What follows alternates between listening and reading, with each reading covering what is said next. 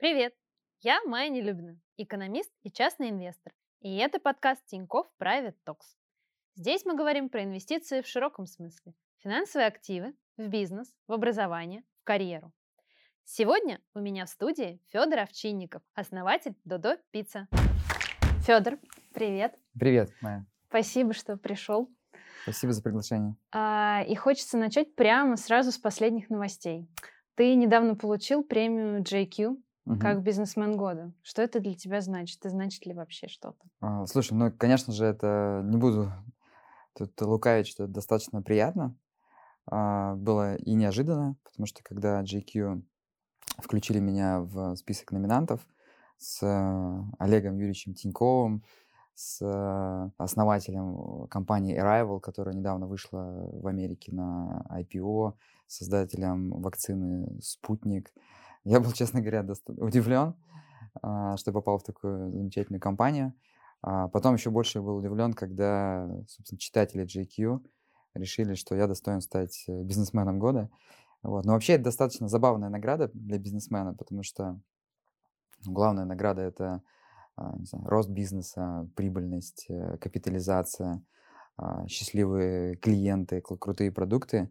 Вот. Но хорошо, я думаю, что это для компании в целом Ну, это создает имидж тоже. Это Безусловно, безусловно. Ну, и опять же, это хороший такой пример э, для предпринимателей, что там вот можно с нуля из э, Сыктывкара или там из э, какого-нибудь Сарапула, Ижевска построить компанию э, без больших денег, которая, значит, вырастет и там стать бизнесменом года в такой большой э, стране, как Россия. А тогда вот как тебе пришла такая идея стать предпринимателем? На самом деле, многие предприниматели часто говорят, что я с детства зарабатывал деньги, продавал газеты. Честно сказать, меня никогда не интересовало зарабатывание денег. Это вообще. Я хотел быть сначала океанографом, потом э, хотел быть э, археологом, а потом я стал археологом, работал не очень долго в Российской Академии Наук. Потом я стал, э, случайно попал в рекламную индустрию. Ну, если можно так сказать, э, про рекламную сферу города Сыктывкара, там, 15 или 20 лет назад. Как случайно из археологии Ну, рекламу? э, будучи археологом, я много изучал графических редакторов и освоил Adobe Photoshop, разные там программы для верстки, и стал подрабатывать дизайнером, потому что археолог, младший научный сотрудник, там, аспирант, получал очень-очень мало, меньше там, чем кассир в пятерочке тогда. И я стал дизайнером, собственно, увидел всю рекламную индустрию изнутри, а, там начал делать какие-то календарики, потом я прочитал книжку Виктора Пелевина Generation P и увлекся рекламой, стал читать о маркетинге, журнал «Секрет фирмы» тогда был очень, вот прям появился, и там какие-то западные книжки, Он а, был это все очень было... модный. Я Да, помню, да, я да, да. ез- ездила в электричке и читала секрет фирмы. Я прям это очень Да, хорошо это было очень-очень интересно. Я прям увлекся, я стал смотреть там а, «Канские львы», а, премию, реклама, это так интересно было. И так меня затянуло в бизнес. В итоге я оказался в рекламном агентстве, пытался сделать в Сыктывкаре агентство полного цикла, придумать какие-то бренды, торговые марки, там, местному молокозаводу. И у меня все крутые какие-то идеи не принимали. То есть, и потом я думаю, зачем я буду придумывать идеи для кого-то, если можно открыть собственный бизнес и смело реализовывать все идеи, тебе никто не будет мешать. И так я загорелся идеей собственного бизнеса. А, И вот открыл сначала, с первого бизнеса был это книжный магазин. Просто, Силума? да, я назвал его «Сила ума», мне прям хотелось такое э, эпатажное такое фриковое название, которое привлекает внимание и очень сильно прям позиционирует магазин, потому что магазин был непростой, был маленький магазин интеллектуальной такой деловой литературы в Сыктывкаре. Вот. Потом все это выросло в книжную сеть. Благодаря книжному магазину я, собственно, завел блог в интернете, решил сделать реалити-шоу из бизнеса. И потом в итоге, кстати, попал на передачу опять к Олегу Юрьевичу Тинькову. Очень много у меня с... э, 10 лет с- назад Да, это 10 было. лет назад. Додо пицца. Вот посмотрите, как выглядит логотип. Почему пицца? Пицца. Я очень давно хотел заниматься общественным питанием. И сейчас уже понял, имея опыт, как бы, да, вот, э, занятия бизнесом, что не всегда нужно заниматься чем-то новым. А, потому что здесь уже создан рынок, есть амбиции, да, и занятие общественным питанием, мне кажется, этот рынок будет расти вообще в перспективе. Мгм. То есть э, он не развит в России, и люди всегда хотят есть, поэтому вот хочется заняться изначально каким-то бизнесом, да, то есть, ну, основным проектом, который, а, может, через какое-то время вырастет и разовьется. Мгм. Но мы неделю работаем еще так. Ага. То есть это бизнес, вот, это э, новорожденный бизнес. Идея какая? Обкатать модель на Сыктывкаре, а потом идти в другие города, то есть пробовать и как бы этот... то Додо, есть- Домини, да? Не, ну это не было не специально там, да, Додо Доминос, а Додо больше как этот... э, Я искал какое-то слово запоминающееся, короткое. Мгм. Ну и домен, чтобы был свободный. Там dodo.ru и э, dodopizza.com, чтобы там... Ком там, что, мировые амбиции. Когда-нибудь... Было здорово, кстати, что многое, что ты говорил, получилось, и это же как классно. Да, это очень интересно. Это прям, это прям смотрится как, как сказка или какая-то аффирмация, что вот говори, у тебя получится, но у нас действительно получилось. Только открылась пиццерия, то есть ты разрываешься, я там сам доставляю пиццу, я ее готовлю. И мне звонят и говорят, Федор, тебе надо приехать в Москву на передачу «Бизнес-секреты» с Олегом Тиньковым. Я просто схожу с ума, как я там на передаче «Бизнес-секреты», которая попала благодаря книжке, про мой неудавшийся первый бизнес, по сути, про историю провала. И она заканчивается тем, как я открываю как раз Доду Пиццу. Вот. Но это было для меня просто соприкосновение с легендой тогда. Не скажу, что я волновался, но для меня, как для предпринимателя, это было, не знаю, там, если там молодой писатель увидит живого Пелевина, вот, увидеть э, и пообщаться с Тиньковым. Вообще, история про неудавшийся бизнес и то, что ты рассказал, это очень хорошо. Потому что мы разговаривали вот с Николаем Давыдовым, который венчурный Мгм. инвестор, он в долину сейчас уехал, и он говорил, что лучший а, предприниматель, в которого стоит инвестироваться, у того, у которого два бизнеса не получилось, и он готов открыть третий. Есть э, знания, которые ты можешь подчерпнуть из книжек, почитать, но они у тебя сегодня влетели, завтра улетели. Есть э, знания, которые ты получаешь на практике. Вот э, твои ошибки, банкротства, инсайты, которые ты получил на практике, это самое-самое ценное, потому что это- ты этим начинаешь реально пользоваться. А, И я был много раз на грани банкротства, и вот это вот, кстати, самурайское «Помни о смерти», «Помни о банкротстве», оно потом мне очень много дало в, в бизнесе. И вообще, в принципе, я бы не построил м, Дода а, в том формате, как сейчас есть, если бы не прошлые ошибки и банкротство. Поэтому наверно, совет тем, кто нас будет смотреть, не останавливайтесь, если вы ошиблись, это круто, это уроки. Я на каком-то интервью заметила татуировку вот Мгм. здесь, да? Да, да, Меч. есть такая, да. А что это значит? А, ну, это самурайский меч. А, Когда я решил сделать э, татуировку, тату, ну, такое напоминание о том, что нужно быть э, в определенных э, моментах сильным, когда нужно принимать какие-то решения, не впадать в слабость, э, в отчаяние. А, Ну, для меня все татуировки это такое напоминание для себя какое-то. Ты говорил, что у самурая нет цели, но есть путь.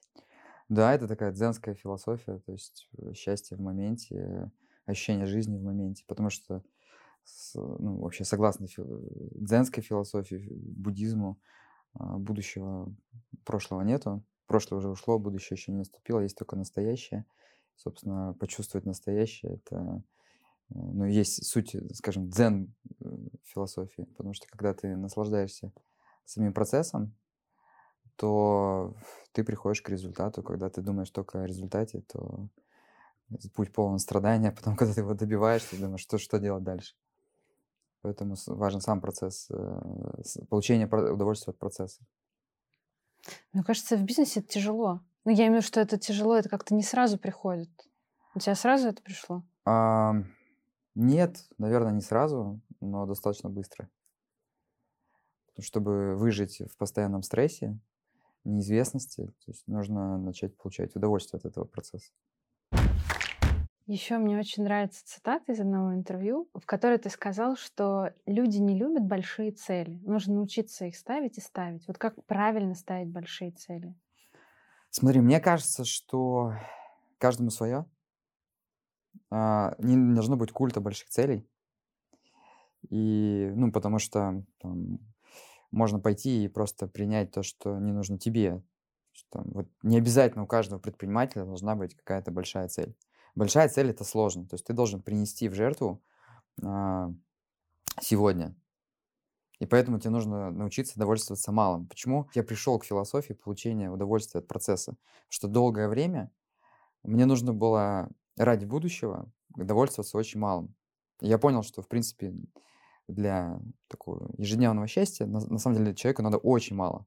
Иногда просто э, там, воды и возможность дышать. Вот. И э, когда ты строишь большой бизнес, ты иногда там 5, 7, там 10 лет можешь приносить э, в жертву. Кому-то это не нужно. Кто-то хочет сейчас реализовать какие-то цели. Для кого-то, в принципе, большая цель, но она не является его настоящим внутренним а, драйвером. Вообще у меня есть формула какая-то выведенная на знаю, моей практике из прочитанных книг. А, почему получается у кого-то строить большие бизнесы? И мне кажется, сочетание одновременно и какой-то такой вот амбициозности, и при этом умение а, ежедневно с удовольствием делать текучку. То есть просто есть люди, которые хотят там, за два года стать миллиардерами, и они прям ну, настолько нетерпеливы, что они не могут э, делать текучку. А есть люди, которые всю жизнь делают э, ежедневную работу, и у них там за всю жизнь там 2-3 магазина будет, потому что они, в принципе, не ставят большие цели. А вот сочетать одновременно, это вот, мне кажется, что формула построения каких-то больших историй. Что все большие истории требуют времени, а время требует терпения. Это и к личным инвестициям можно применить легко. Безусловно, Уоррен Баффет степ-бай-степ всю жизнь потихонечку. При этом он каждый день ест э, в Макдональдсе и, в принципе, наслаждается совершенно простой жизнью. А бизнес для него некая интересная игра, которая постоянно-постоянно просто масштабы ее увеличиваются. При том, что он вроде бы достаточно скучный персонаж и стал популярным уже после 60 лет. Он мудрец. Мудрецы скучные. Он не, не воин, там, не предприниматель, который хочет э, ради продукта рисковать, одержимый продуктом, а он инвестор, мудрец, то есть, который готов как раз э, сидеть долго на берегу реки. То есть э, предприниматель от инвестора отличается философией? Безусловно, конечно. Предприниматель и инвестор — это совершенно разные типы личности. А, я однозначно предприниматель, хотя я должен быть в том числе и инвестором какой-то из своей своих ролей, но главная роль, конечно, предприниматель. Предприниматель – это человек одержимый, наверное, в большей степени идеей создания чего-то нового. А, он готов брать риски, идти в, не, в неизвестность. А инвестор – это человек, который поверит в этого предпринимателя. А про личные инвестиции? У тебя все инвестиции в Дода? А, да, в этом плане я скучный инвестор. А, у меня был какой-то период в жизни, когда я увлекался, еще когда это не было модно и, и трендом и были очень неудобные всякие там терминалы для покупки акций. Вот, э, я увлекался немножко фондовым рынком, читал журнал «Деньги», был такой. Да, был. Легендарный тоже. Мне кажется, да. он уже не выходит. Не, он уже давно не выходит, но мне было интересно его читать. А потом я увлекся бизнесом, и все у меня, все инвестиции в компании. Я, в принципе, не могу думать о чем-то пока другом, а, потому что Э, я хочу фокуса, не хочу тратить энергию куда-то еще. Но я слежу за фондовым рынком а, в своей индустрии, слежу за крупными компаниями в нашей индустрии, за Макдональдсом, Старбаксом, а, ну и нашими прямыми глобальными конкурентами. Domino's Pizza, публичная компания. В Америке и в Китае очень много публичных компаний именно сетей ресторанов. Да, а в России, мне кажется, только Росинтер в 2007 году выходил на биржу, и все. Да, я думаю, что мы статистику улучшим в каком-то обозримом будущем. В 2024 году? А, не знаю точно, тут э, сложно загадывать, но у нас есть цель стать публичной компанией. Вы уже определились с биржей и механикой, традиционно или через СПАК? Мы ребята креативные, команда финансовая очень креативная. Мы рассматриваем много разных э, вариантов, сценариев от на самом деле, такого прямого розничного размещения, когда мы не идем к э, таким институциональным большим инвесторам, фактически говорим розничным инвесторам, что вот э, продаем компанию розничным инвесторам, и, опять же, приложение, значит, э, популярность вообще инвестирования, да, она способствует этому. И то, что у нас компания, она достаточно известна, же розничная, до там классического IPO где-нибудь в Америке, а, до которого надо дорасти, там, пойти к большим инвесторам, э, убедить их, что мы еще будем дальше расти. Поэтому разные есть сценарии.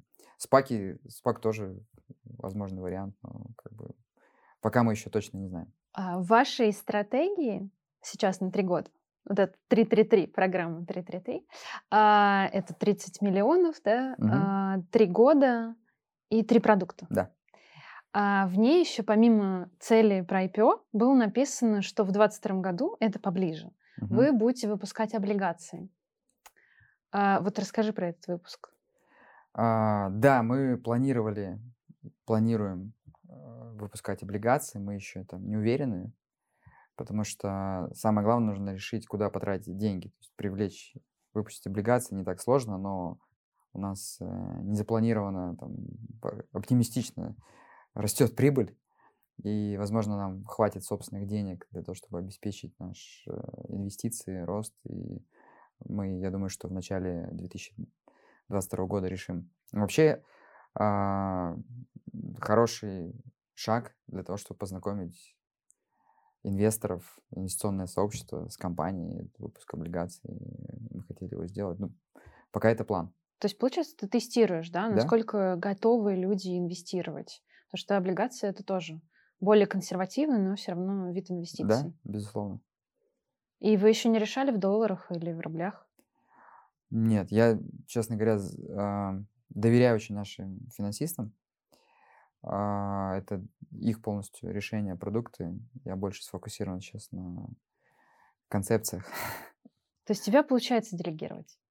Конечно, конечно. Это тоже один из факторов успеха. Сильная команда. Я считаю, что у нас у меня очень крутые коллеги. Каждый за свою область отвечает. Получается, вы будете вторым IPO вот на рынке как раз э, ресторанным? Если не ошибаюсь, то да. Здорово. Хорошая цель. Большая. А зачем? А, Это судьба. Почему? Потому что круто было бы остаться частной компании, там, как Марс, и полностью определять, э, как компания будет развиваться. Но у нас нет 100 лет, как у Марса. И с самого начала в Сыктывкаре а, я выбрал путь длинный, создания собственной IT-инфраструктуры, а, значит, развития. На это все нужно было деньги. И я привлекал инвестиции. К нам пришло много инвесторов, которые а, поверили в меня. И я с самого начала объявлял о том, что компания будет расти, что когда-то она выйдет на IPO. В итоге моя миссия то, чтобы те инвесторы, которые в нас когда-то инвестировали, те сотрудники, которые в нас поверили, получили акции за свою работу. У нас огромное количество сотрудников владеют акциями компании. В какой-то момент а, получили возможность э, монетизировать свои инвестиции, чтобы акции стали ликвидными, чтобы можно было в любой момент а, продать акции. Потому что наша компания планирует развиваться. Мы не видим каких-то прям вот границ развития. Мы хотим развиваться глобально, мы хотим запускать, развивать а, помимо пиццы другие концепции. То есть дивиденды мы, вероятно, не будем платить еще долго. То есть компания будет всю прибыль инвестировать в рост. Поэтому единственный способ для миноритариев а, иметь возможность э, заработать на своих инвестициях это фондовый рынок, то есть э, заработать на капитализации. Поэтому публичность это изначальный уже выбор в компании. Плюс я понял, что публичность дает много плюсов, но моя цель сохранить вот этот баланс а, контроля над компанией, то есть сохранить ДНК компании, но при этом стать публичной. Потому что когда компания публична, она уже принадлежит, можно сказать, обществу. Что вот американские пенсионеры владеют огромным количеством акций, не зная того, каких даже, может быть, конкретно через пенсионные фонды. То есть, по сути, так экономика устроена, что а, общество владеет большим а, бизнесом. И создать компанию, которая будет владеть обществом, которая уже будет как институт, ну, наверное, это прям а, большое достижение для предпринимателя. Это устойчивость компании, то, что компания будет существовать дальше. А а моя цель то, чтобы компания существовала и без меня, и после меня. Это, мне кажется, самая, самая большая награда. Это мало кому удается, на самом Ну деле. да. Ну, любая компания это, это организация людей. Люди объединились вокруг какой-то идеи. Идея может быть простая зарабатывать деньги. Идея может быть создавать великие продукты, там, улучшать мир, покорять космос, создать организацию, которая сама по себе, то есть там будет такая культура, она будет привлекать талантливых людей, среда, там будут какие-то уникальные знания, компетенции, которая мог- может работать сама без, без тебя. Но это, мне кажется, самое крутое, что можно создать э, в бизнесе. Есть там компания Procter Gamble, к примеру, которая уже существует 150 лет. И 150 лет а, создает инновации. То есть, да, кто-то будет говорить, что там это большая корпорация с бюрократией, но она 150 лет создает э, крутые потребительские продукты. Или там, компания Apple, которой уже нету Джобса, но она продолжает создавать э, крутые продукты. Или компания Nintendo. Компания была основана в конце 19 века. Она а, производила игральные карты. То есть они больше 100 лет занимаются производством игр. Они дают возможность людям играть. И эти 100 лет, они постоянно меняются.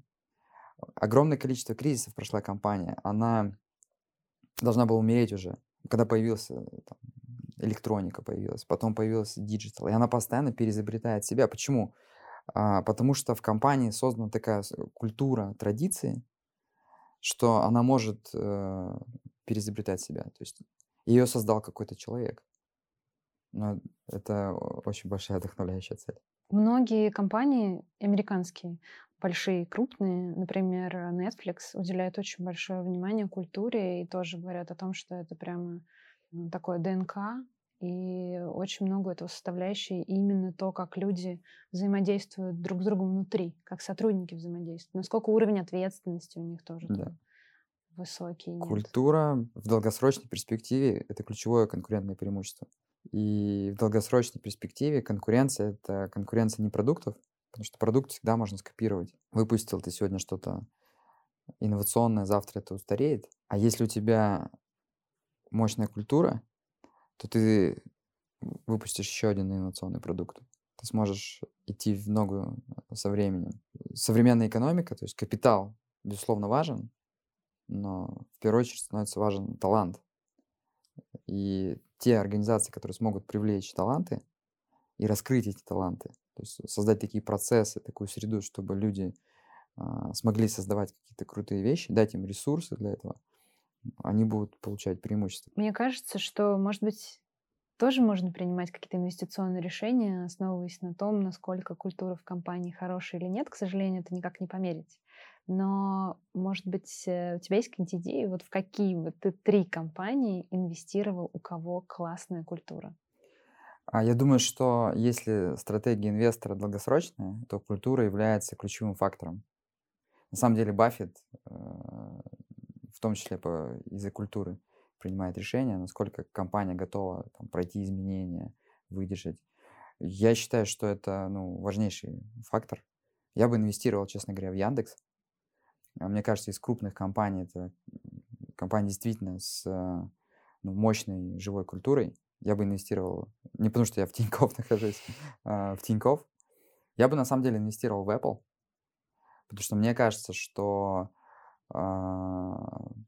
компания живет без Джобса, и там есть вот эта ДНК, которая будет позволять еще долго создавать э, вокруг вот этой экосистемы а, крутые продукты, которые будут вызывать вау. Пожалуй, соглашусь. А если из э, твоей индустрии, то в какие три ты бы инвестировал? Безусловно, это Макдональдс. А, Я считаю, что это компания с а, очень сильной культурой, которую заложил основатель Рэй Крок. Они сумели переизобрести себя. Вот умение компании переизобрести себя в период кризиса, изменений, это как раз фактор то, что есть в компании какой-то стержень ДНК. А Если сейчас посмотреть на Макдональдс, это другая компания, нежели она была не знаю, 15-20 лет назад. Они изменили свой бренд, они стали зеленые, они стали красивые, поменялся интерьер, дизайн.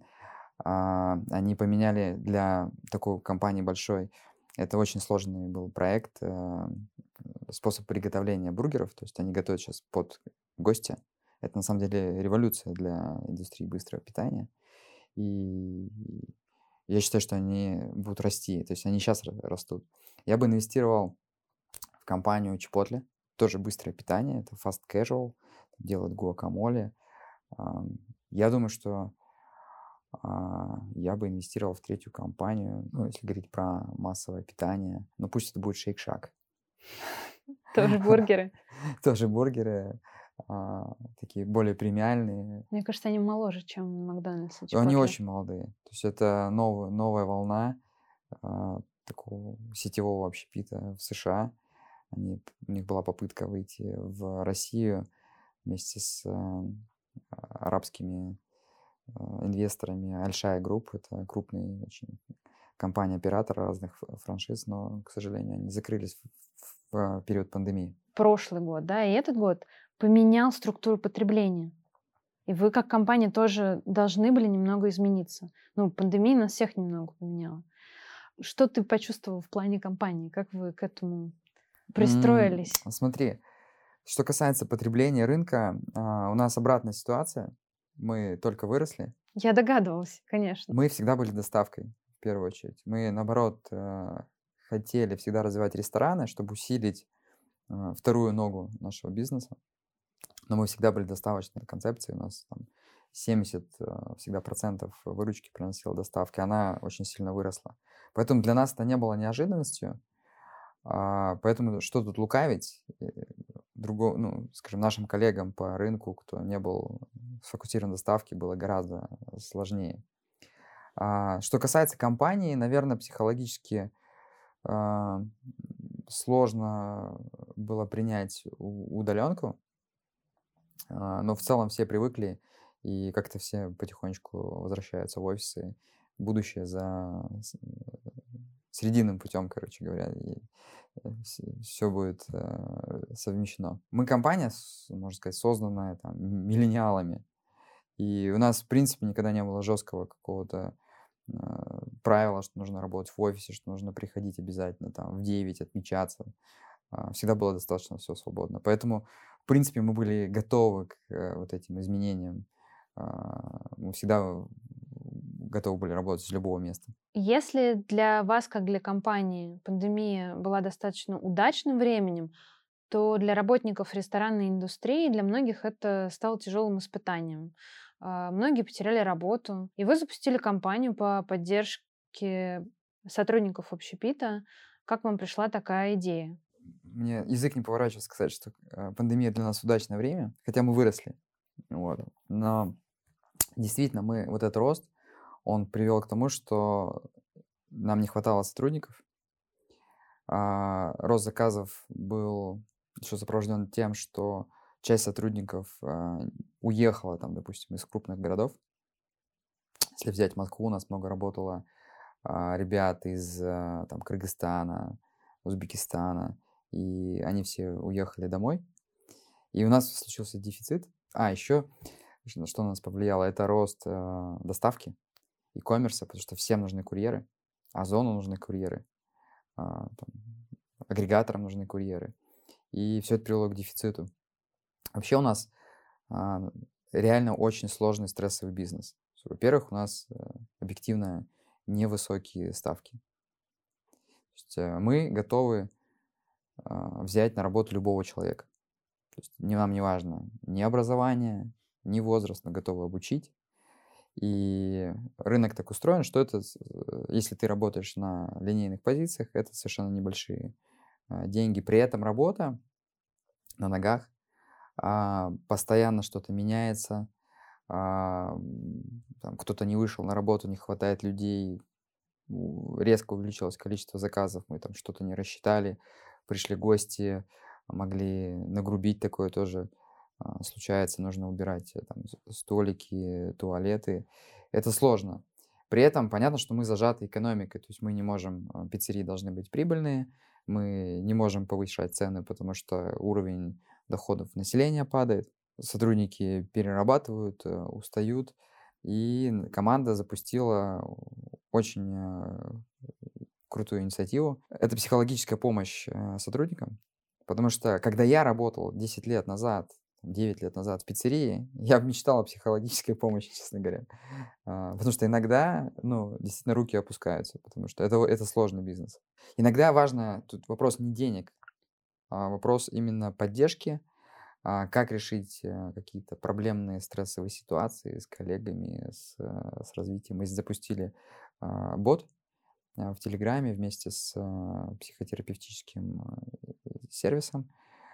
Будем это развивать. Вообще, на самом деле, мы искренне совершенно, и это тоже миссия и моя, и компании, улучшать постоянно условия труда для наших сотрудников, создавать возможности роста, сохраняя при этом экономику всей системы э, пиццерии. Это, опять же, сложная задача, много критики, но мы искренне нацелены на то, чтобы это делать. Я лично от себя хотела сделать комплимент. Мне очень нравится, и, и нескольких интервью смотрела, и вообще, что вы стараетесь ко всем людям относиться как к людям. Ну, правда, это видно. То есть там вот, ты здороваешься с линейными сотрудниками, когда приходишь в пиццерию. А, ты знаешь их имена. Ну, то есть ты их спрашиваешь, как их зовут. Мне кажется, это очень важно. Я просто замечала, например, что за теми же ребятами из Кыргызстана часто люди просто, ну, как их с ними не здороваются, не, там, даже в офисах вот просто какие-то а... люди нравятся. Мне, мне это очень импонирует. Правда. Поэтому мы успешны. Потому что наши люди реально знают, что мы команда, что да, это капитализм, да, это там, есть э, партнеры, предприниматели, которые рискнули, проинвестировали, создали рабочие места, но открытость, она создает такую атмосферу доверия, что на самом деле мы не скрываем цифр. Сотрудники в пиццериях, они могут посмотреть, сколько зарабатывает пиццерия, почему она столько зарабатывает. И а, разговаривая, там, объясняя сотрудникам, ну, многие вещи. То есть меняется сознание, ну, появляется ответственность. Что касается коллег из э, там, стран наших соседних, из Кыргызстана, из Узбекистана. А, это люди с огромной мотивацией. То есть это те же иммигранты, которые там... Вот почему-то мы тем иммигрантам, русским там, или там, итальянцам, которые приезжают в Америку, относимся как там, людям, которые приехали свою мечту реализовывать, а с, э, к ребятам из Кыргызстана относимся как-то по-другому. Это люди, которые дают нашей экономике, стране а, энергию, кровь, как бы они с огромной мотивацией. И, собственно, наш бизнес — это социальный лифт. Есть огромное количество у нас сейчас и управляющих, и менеджеров крутых, как бы, которые дадут фору многим э, ленивым жителям больших городов России. Ты бегаешь, серфишь угу. и еще ходишь в дальние походы. Я не совсем поняла, горы это или нет, но угу. тем не менее вот, э, у тебя такие увлечения. Почему такие? А, ну, каждый ищет способы почерпнуть энергию. А, для меня э, огромный источник энергии это наша планета, увидеть какие-то неожиданные места. Буквально неделю назад вернулся с, из гор, из Памира, с Кыргызстан, граница Кыргызстана, Таджикистана. Мы э, поднимались на ледник Пика Ленина. Почувствовал, что такое высота, когда тебе не хватает кислорода, у тебя начинается эйфория. А, потому что в мозг не поступает нужное количество кислорода, ты не можешь спать. А, ну, очень интересное ощущение. Конечно, это дико красиво. Я чувствую вот эту энергию от океана. Ну, то есть он же очень энергетический. А горы, я, к сожалению, не ходила в горы. Я не знаю, ну просто а попробуй а Мне нравится, честно говоря, все. И горы, и серфинг, и океаны, и реки. Это разные совершенно. Я постоянно разрываюсь, что мне, что мне интересней. А, серфинг это тоже прекрасно, потому что ты действительно чувствуешь силу а, океана. Это какое-то чудо, когда тебя несет э, волна. А, невероятное ощущение. Вот. Но горы это больше про испытания. Это про, ну, наверное, какая-то там преодоление себя, открытие нового себя, потому что ты сам не знаешь, что ты можешь э, это сделать, потом ты это делаешь, это дает какие-то новые совершенно ощущения. А спать нельзя в горах? Э, а дело в том, что на определенной высоте человек, э, организм человека перестает отдыхать. То есть тебе не хватает кислорода, ты не восстанавливаешься. И ночью ты не можешь заснуть глубоким сном, потому что тебе не хватает э, кислорода, ты спишь в таком полудреме, а, поэтому это такие другие, ну, то есть какое-то необычное ощущение, не сказать, что это прям приятно. Вот. Но я достаточно быстро адаптировался к горам. А, мне, в принципе, было хорошо. А ты как-то готовился? А, ну, надо просто общая физическая подготовка к высоте. Ты не знаешь, как э, твой организм будет отреагировать на высоту, потому что кто-то хорошо переносит высоту, кто-то хуже. Потому что тебе просто не хватает э, кислорода. Как правило, кстати, большие а, сильные люди с большим количеством мышц хуже переносят, потому что все это нужно же снабжать кислородом, а, большое тело. Поэтому шерпы в Непале, они такие небольшие, сухие. Вот. Говорят, бег помогает э, подготовиться к горам. А, ну, да, да, том... потому что кровь, сердце, пульс, это все очень важно в горах. У тебя повышается пульс, ты спишь с пульсом там 120, просто спишь. Вот когда ты идешь, у тебя прям сильно пульс очень повышается. А последние там, не знаю, километры такого большого перехода, когда мы набирали высоту, а, ну, каждый шаг это было прям очень тяжело. Ты прям каждый шаг делаешь, это э, кажется, что с последних сил уже. Это очень необычное ощущение, наверное. Это необычное ощущение. Самое интересное, что ты думаешь, блин, как это, зачем это нужно? Но когда ты приходишь в лагерь, отдыхаешь, думаешь, блин, как было круто.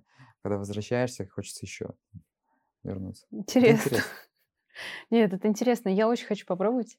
Но, конечно, думаю, что я буду долго готовиться, потому что я ну, боюсь обычно каких-то таких штук, и поэтому долго Мне кажется, готовлюсь. надо пробовать. Тут особо, особо не подготовишься. Угу. Физическая форма, и все, и пробовать.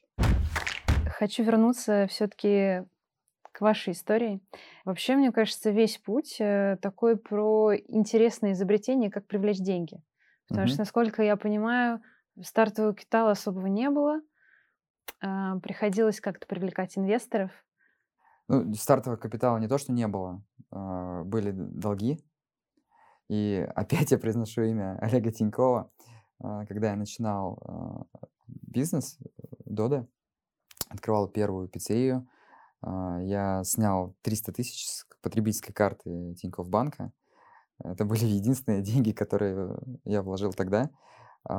Плюс я привлек э, миллион двести рублей инвестиций, всего полтора миллиона, вот открыл первую пиццерию. Это был а, старт. Я могу написать наверное, книжку о привлечении инвестиций и о том, какие мы искали хаки.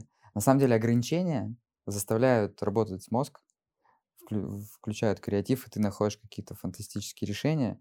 И вот а, и возможности, которые дал интернет. Вообще мы компания, наверное, которая, возможно, была в новую эпоху, когда появились блоги, когда появился интернет, социальные сети – а, фактически есть там новые медиа, а, значит, есть новый бизнес, который появляется благодаря интернету, то есть там Инстаграм, потому что мы все инвестиции привлекли в интернете.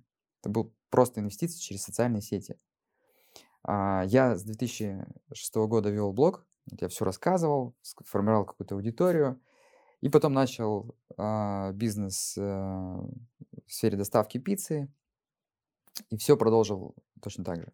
И вот та аудитория, которая следила за мной, читала, смотрела, болела, они все стали интересоваться бизнесом. Кто-то стал партнером франчайзи, кто-то инвестировал. И вот э, это было постоянно такое вот как бы роуд-шоу в интернете, которое вылилось в реальный настоящий бизнес. До сих пор, да, у нас нет ни одного профессионального крупного инвестора все наши 200 акционеров это частные инвесторы, а мы уже достаточно большой бизнес. То есть это на самом деле уникальный кейс, который возможен только в эпоху э, победившего интернета. Как мы только деньги не привлекали, на самом деле.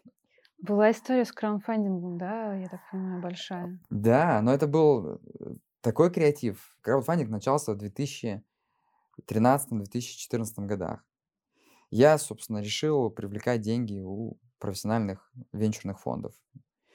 Никакого энтузиазма я там не нашел. У нас было это 13 пиццерий. Приезжает парень из э, Сыктывкара, значит, там делает презентации. Я, наверное, сам бы не инвестировал, если бы был на месте инвесторов. И я решил привлекать деньги у частных лиц. То есть, почему нет? У людей есть деньги, у нас есть история, мы хотим построить большой бизнес, все вроде разумно, то есть бери, соединяй. Точно так же и работает, по сути, биржа.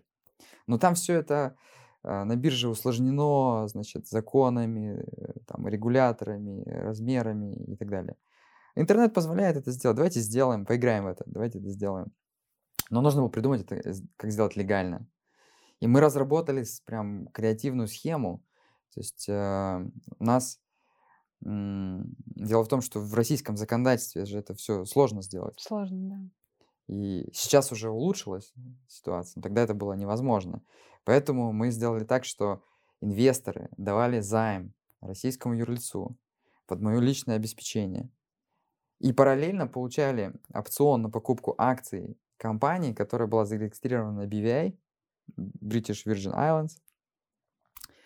И в момент окончания договора займа у них срабатывало окно для опциона. То есть они могли опцион на покупку акций по определенной цене, которая соответствовала оценке, по которой мы привлекали деньги. То есть я рисковал, фактически, если бы мы не выросли, все инвесторы, которые в нас проинвестировали, не захотели конвертировать свой займ в акции, а эти займы, ну, в принципе, они не были связаны никак юридически, то я бы э, оказался должен там около 2 миллионов долларов. Это фантастический риск. Это был фантастический риск, это было мое личное поручительство. Ну, я шел в банк Это, кстати, к вопросу о построении большого бизнеса. То есть нужно быть э, терпеливым, нужно готовым играть долгую, нужно быть готовым поставить все в банк ну, потому что все могло пойти не так. В итоге у нас, конечно, 99,9% инвесторов конвертировало свои займы в акции, а, и все, все было хорошо. Вот. Но могло быть по-другому.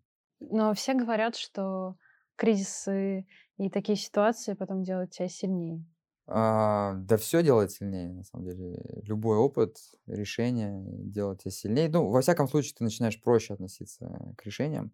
Я думал так, что если а, что-то пойдет не так, а, ну, я попытался, буду как-то разруливать эту ситуацию. А, это бизнес, есть риски. Но если мы этого не сделали, мы бы не построили то, что построили.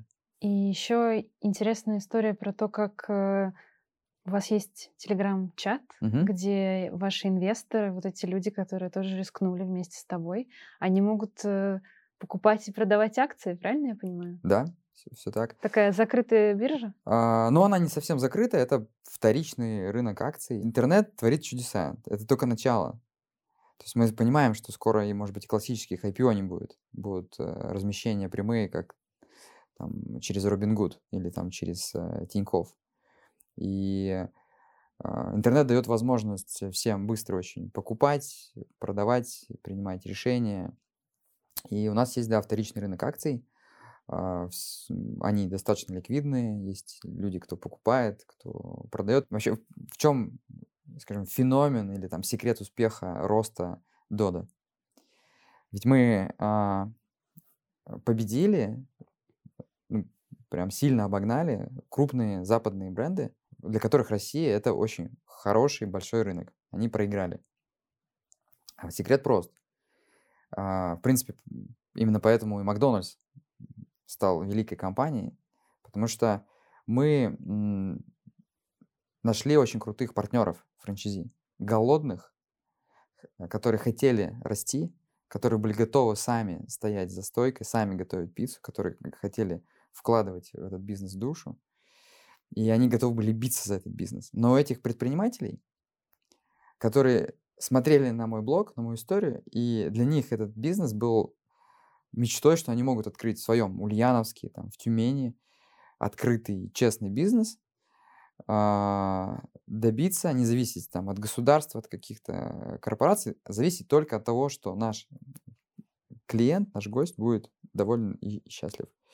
Но у этих предпринимателей, которые закладывали квартиры, продавали машины, вкладывали последние деньги, у них мало денег, нет капитала. А банки в России не дают деньги предпринимателям, которым нечего заложить. Что мы сделали? Мы сказали, друзья, окей, мы пойдем другим путем. Мы а, возьмем людей, у которых есть деньги, которые доверяют нашей компании, и эти люди инвестируют в этих предпринимателей. Мы их соединили. С помощью интернета открытости, и мы дали финанси... мы, дали... мы соединили капитал и энтузиазм. И это дало взрывной рост. Это как в химии там взять, вот соединить что-то, что и это и все это начало расти, и, собственно, наши конкуренты в какой-то момент просто там, они сначала нас не замечали, да, а потом они просто не могли это остановить. И теперь вы им тоже помогаете? Получается, есть вот эта платформа Dodo Invest? А, да, у нас есть а, огромная база частных инвесторов, которые рассматривают инвестиционные предложения наших партнеров. Мы их соединяем, они уже принимают там, две стороны решения работать, не работать вместе. Есть э, много сложившихся партнерств, есть э, серийные инвесторы, которые инвестируют в наши пиццерии. Они стали ликвидными, то есть если партнер хочет выйти из бизнеса, бизнес продается по хорошей цене, инвестиции там, со сторицей э, возвращаются, они верят в компанию, которая обеспечивает э, определенные правила игры, э, прозрачность. То есть мы, по сути, ну, создали рынок. А как юридически вы это оформили? Первое, как юридически вы оформляете вот эти купли-продажи акций в Телеграме? Угу. А второе, соответственно, как вы оформляете вот эти инвестиции сторонних инвесторов в ваших франчайзи? Когда мы только начинали, а, у нас к нам пришел, вообще к нам очень много приходило крутых людей, благодаря вот этой открытости истории в интернете. И ко мне пришел юрист, говорит, Федор, я хочу помогать просто, потому что мне нравится, что вы делаете, как вы это делаете. И вот мы начали придумывать, там, как юридически, а, легально все там оформить. И было так, что, а, там, к примеру, там, Семен говорит, это невозможно. Я говорю, нет, Семен, типа, это возможно, надо найти решение. Мы думаем, мы находим решение. На самом деле решение всегда можно найти. Акции, все легально. Мы, у нас есть а, там, депозитарий, брокер, М. и сделки оформляются, то есть продаются реальные акции, там переходят сертификаты, а, значит, регистратор все это регистрирует, у нас все это поставлено на поток, компания в этом помогает, все совершенно легально. С франчайзи мы работаем каким образом с инвесторов? Мы создаем среду. Мы разработали а, различные варианты а, инвестиционных отношений. Это может быть займ, это может быть инвестиционный, инвестиционный займ, который привязан к каким-то показателям. Это может быть владение долей. Мы это все проработали, собрали пакет документов, сказали франчайзи, вот здесь а, такие особенности, здесь такие. И они, когда с инвесторами встречаются, они уже имеют какой-то вот, ну, шаблоны, инструменты и заключают между собой. Мы, компания не участвует в этом, она просто соединяет. Что наша задача развивать среду, чтобы бизнес рос, потому что если бизнес растет, то и наша управляющая компания тоже растет. Точно книжку можно писать про инвестиции. Однозначно. О том, как привлекать инвестиции, тоже точно можно писать. Но, с другой стороны, зная, как привлекают инвестиции, можно понять, как их тоже вкладывать и стоит или не стоит. Я посмотрела страницу, ну, вот ту, которая Dodo Invest. И там прям расписано, да, вот этот цикл, э, когда ты инвестируешь, и там, получается, примерно два года, да, срок окупаемости, ну, то есть возврат инвестиций? Ну, мы никогда не даем никаких э, гарантий. Мы говорим, вот есть объективное, что то, что мы даем, мы даем открытость. Мы говорим, у нас, все, у нас на самом деле все цифры открыты. Можно посмотреть, сколько зарабатывает э, любая пиццерия. Конечно, там нету отчета о прибылях убытках, потому что не все его даже, ну, может быть, корректно ведут. Они не обязаны, если они на упрощенной Ну, э, для нашей компании внутри, конечно, мы говорим, что вы обязаны вести отчеты о прибылях и убытках, потому что мы хотим, чтобы наши франчайзи были финансово грамотные, чтобы они знали, сколько они зарабатывают. Но по размеру выручки можно, зная рентабельность нашего бизнеса, можно понять, что это пиццерия, там, насколько она прибыльная. И мы даем открытость, а дальше уже инвесторы э, с франчайзи договариваются а, сами, то есть просто такие арбитры как бы. И про Китай. Я так понимаю, что вы решили закрыться в Китае. А, да, да. А, когда меня спрашивают про Китай, ну, как такое поражение, мне, в принципе, а, не, не страшно и не стыдно признать, если нужно поражение, но это осознанное решение, потому что а, у нас молодая компания, не так много ресурсов. Мы прибыльная компания, мы там инвестируем сейчас во все там технологии, новые проекты и, и собственных э, средств, но у нас мало людей. И разрываться на такие сложные рынки, как у нас есть Великобритания, и Китай. А, у нас есть еще там Африка, у нас есть Азия, у нас сейчас Додо Пицца во Вьетнаме открылась, там, в Нигерии мы работаем, у нас есть новые концепции, у нас есть IT. Мы поняли, что а, это неэффективно, и что нужно э, сузить а, фокус. И просто мы взвесили отдачу и сложность а, от Китая и Великобритании, решили, что нужно направить все силы, международные основные силы на Великобританию. Это было сложное психологическое решение. Это как раз вопрос в том, что решение заставляет тебя расти, делать сильнее, потому что нужно было, по сути, похоронить, зарезать то, что мы с огромным, ну, как бы, творческой энергией создавали. Потому что изучение Китая, маркетинга, продуктов, мы потратили очень много усилий, и мы сделали действительно крутой продукт. И вот отказаться от него было сложно психологически очень прийти и сказать людям, которые команде, которая, значит, для них это стартап, это эмоции, что, ребята, мы закрываемся, а, это было сложно. Но это сделало нас сильнее.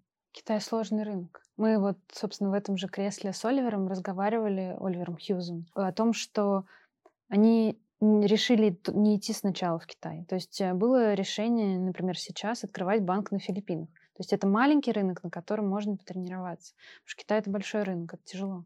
А, я бы сказал так, что Китай не сложный рынок, а Китай другой рынок. То есть вот есть две цивилизации. Китайская и вся, э, весь остальной мир. Они очень закрытые.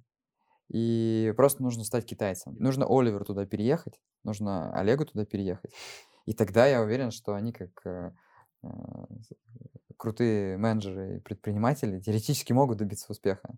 Нужно очень глубоко погрузиться. Мы, туда нельзя прийти, ну, либо нужно быть Apple, что ты просто дистрибутируешь э, какой-то великий продукт, вот, но туда нужно очень глубоко погрузиться.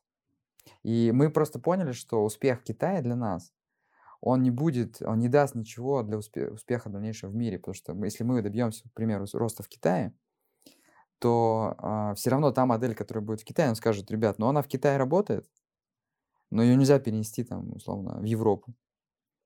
Потому что успех Китая – это успех Китая.